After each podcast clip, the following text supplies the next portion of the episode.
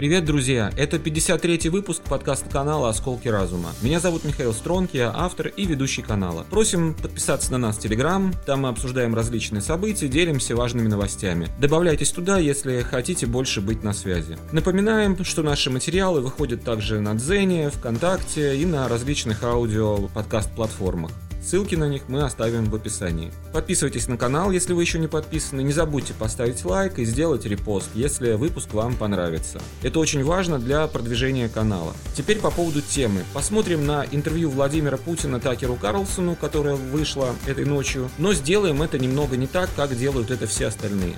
Ну а теперь давайте начинать.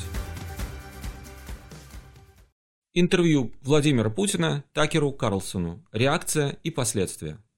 Реакция на интервью поражает. В комментариях видно, что это интервью смотрит реально весь мир. И это не громкий лозунг, а факт. Если открыть комментарий под видео на YouTube, там и с Африки приходят комментарии, из Германии, с Канады, с Чехии, с Сербии, с Турции, с Ганы, с США, с России, Саудовская Аравия смотрит, Южная Корея, Австрия, Казахстан, Сингапур и многие другие страны. И одна фраза повторяется постоянно в комментариях. Спасибо, Такер. О чем это говорит? Это говорит о том, что мир изголодался по реальной информации, а не по западной пропаганде. И это мощнейший удар по тому цифровому концлагерю, который выстраивал Запад. Можно сказать, что это настоящий прорыв и глоток свежего воздуха. Более того, любой, кто посмотрит хотя бы часть интервью, поймет, что в отношении Путина Запад говорил и говорит одну ложь за другой. В интервью Путин спокоен, уверен, эрудирован, его позиция аргументирована и подкреплена фактами. Это не тот образ, который рисует западная пропаганда. Более того, западные пропагандистские штампы полностью разрушаются аргументами, которые приводит Владимир Путин. В эпоху интернета и при наличии таких людей, как Карлсон и Маск, оказалось, что информация найдет путь, и реальная история, реальная позиция будет доведена до масс.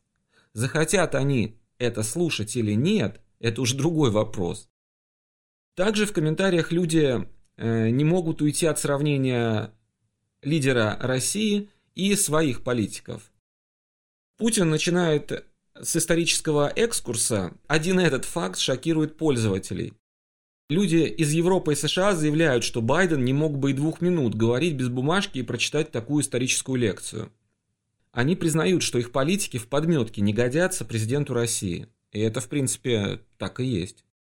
Любопытно, что версия, которую опубликовал Такер, и версия Кремля, имеется в виду видеоверсия интервью, немного отличаются.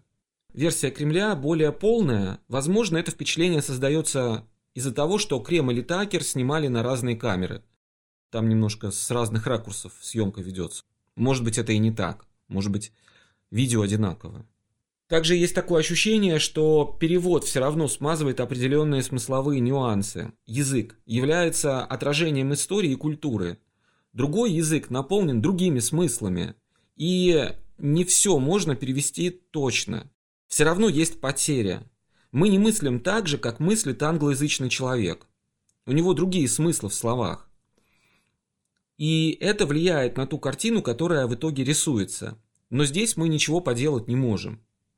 Люди говорят на разных языках, и как-то нам надо понимать друг друга, и при передаче информации информация искажается или теряется. Ну что тут поделаешь? Что касается прорыва информационной блокады, как кажется, это будет иметь большие последствия при игре в долгую. Огромные усилия, которые тратились западными пропагандистами, оказались тщетными. Люди все равно получили возможность услышать прямую речь президента России.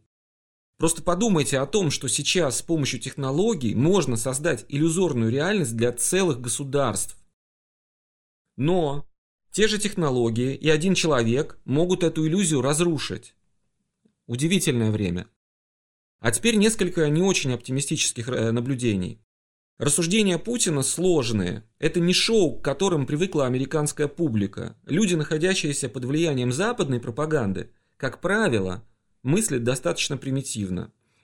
Лозунгами, тезисами, фразами, вырванными из контекста и носящими некий эмоциональный окрас. Они привыкли к этому. Им нужен герой и антигерой. Им нужно черное и белое. Им нужно объяснять, как относиться к тому или к этому факту. До таких людей не достучаться. Для них все слишком сложно. Вот это все. Путин не делает шоу, он человек рассудительный и мыслит аргументами. На Западе такое понятно далеко не всем. И именно с этой точки зрения даже подача материала, она чужда большинству американского общества. Посмотрите на Трампа, на Байдена. Все они пытаются что-то выкрикивать, какие-то лозунги и воздействовать на аудиторию эмоционально. У них это так работает. Это совсем другой способ воздействия на публику и на народ. Но для этого и народ нужно сделать другим. Также западное общество, и в первую очередь американское, из-за вот такой трафаретности или шаблонности мышления, очень традиционно. Они привыкли, условно говоря, голосовать за демократов, и любая внешняя информация, которая идет вразрез с их убеждениями, ими отбрасывается как неугодное и неудобное. И в этой связи аргументы Путина могут дойти лишь до тех, кто хочет разбираться и вникать в суть. А это гораздо более малочисленная аудитория, чем те, кто думать не очень хочет или не очень привык. Таким образом, несмотря на весь эффект, рассчитывать на какой-то миропереворачивающий результат от этого интервью не стоит. Хотя, честно говоря, когда думаешь о людях, хочется думать о них лучше. И верить в лучшее. Что есть, то есть. Также надо учитывать, что западные медиа будут делать все, чтобы снизить эффект от интервью. Для этого будут использоваться и уже используются все стандартные методы. Дискредитация Такера, дискредитация Путина, использование нарезок и склеек при монтаже, комментирование. И вот на двух последних методах хотелось бы остановиться поподробнее. Что касается нарезок и склеек. Речь идет о методе, когда какой-то ресурс использует только вырванные из контекста фразы, либо нарезает отрезки таким образом, что, объединяя их, изменяется общий смысл сказанного. Грязный метод, надо сказать, но а кого это волнует? Второй метод – это комментирование. Этот метод предполагает самостоятельно или вкупе с нарезками и склейками подачу своей аудитории материала с комментариями, как эта аудитория должна этот материал воспринимать.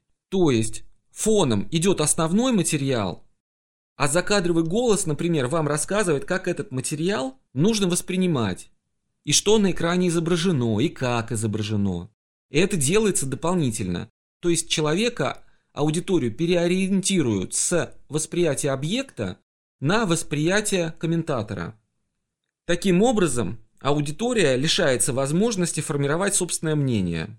Им объясняют, как они должны воспринимать факт, как они должны воспринимать человека, что им показывают и так далее. Также при использовании этого метода можно добавить определенных смыслов. Например, если есть желание опорочить человека или дискредитировать его, можно сказать, что он говорит неуверенно или лжет. И при этом совершенно не важно, как он говорит и лжет ли он. Делая такой комментарий, осуществляется программирование аудитории. Здесь важно вот что. Человек сам, по сути, должен решать, хочет он быть одураченным или нет. Если человек стремится к самостоятельности, он посмотрит интервью сам и сам будет принимать решение, как ему относиться к информации. Если же человек находится в одурманенном и не самостоятельном состоянии, то он будет читать и смотреть только то, что содержит уже инструкции по восприятию материала. Чтобы понятно было, инструкции по восприятию материала, это вот как раз может быть тот же самый закадровый голос или комментарий эксперта какого-то, который вам объяснит, как вы должны воспринимать то, что вам показывают. Но тогда, в этом случае, если человек выбирает такой способ, это его выбор, это он так решает. Отдать свою самостоятельность и свободу в руки других людей. Еще один довольно корявый способ получения информации о чем-то – это изучение не объекта непосредственно, а изучение только какого-то конспекта об этом объекте. Наверняка вы слышали много всего в интернет такого, как книга за 5 минут, основное из, ключевые высказывания и так далее. И все это искажает ваше восприятие об объекте, потому что вы читаете или изучаете не объект, а вы читаете чье-то мнение или какой-то конспект кого-то об этом объекте. Вроде бы вещь очевидная, но когда сталкиваешься с людьми, они на полном серьезе считают, что они что-то изучили, изучив чье-то мнение об этом.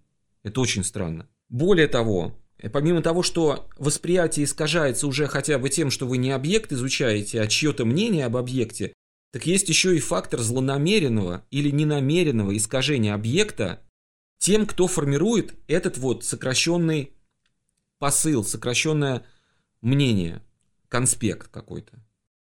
То есть автор статьи или автор видео, обзора там или какое-то еще видео, вот типа книга за 5 минут, может заложить туда неверные посылы. Намеренно или не намеренно. Может, он сам не понял и рассказывает вам. Но, видимо, лень и жадность человеческая, поясню, лень читать или смотреть полностью, а жадность – это жажда сократить время, не тратить 2 часа, а потратить 5 минут. Не тратить несколько дней, а потратить 5 минут, понимаете? Лень и жадность толкают людей на то, чтобы пользоваться такими вот источниками вторичной информации. Ну и заканчивая, скажем, что интервью уже делает свою работу, часть людей получит доступ к правде, к позиции России, начнет копать дальше и задавать вопросы.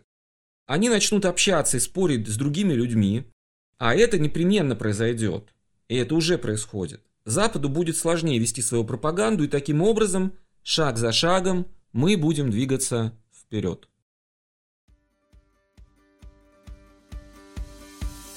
Друзья, это был 53-й выпуск подкаста канала «Осколки разума». Надеемся, что выпуск вам понравился. Если так, подписывайтесь на канал, если еще не подписаны. Подписывайтесь на нас в Телеграме, поставьте лайк, делитесь своими мыслями в комментариях. Если считаете, что информация в подкасте может быть полезна, поделитесь им со своими знакомыми. Ну а с вами был я, Михаил Стронг. Услышимся в следующих выпусках. Пока-пока.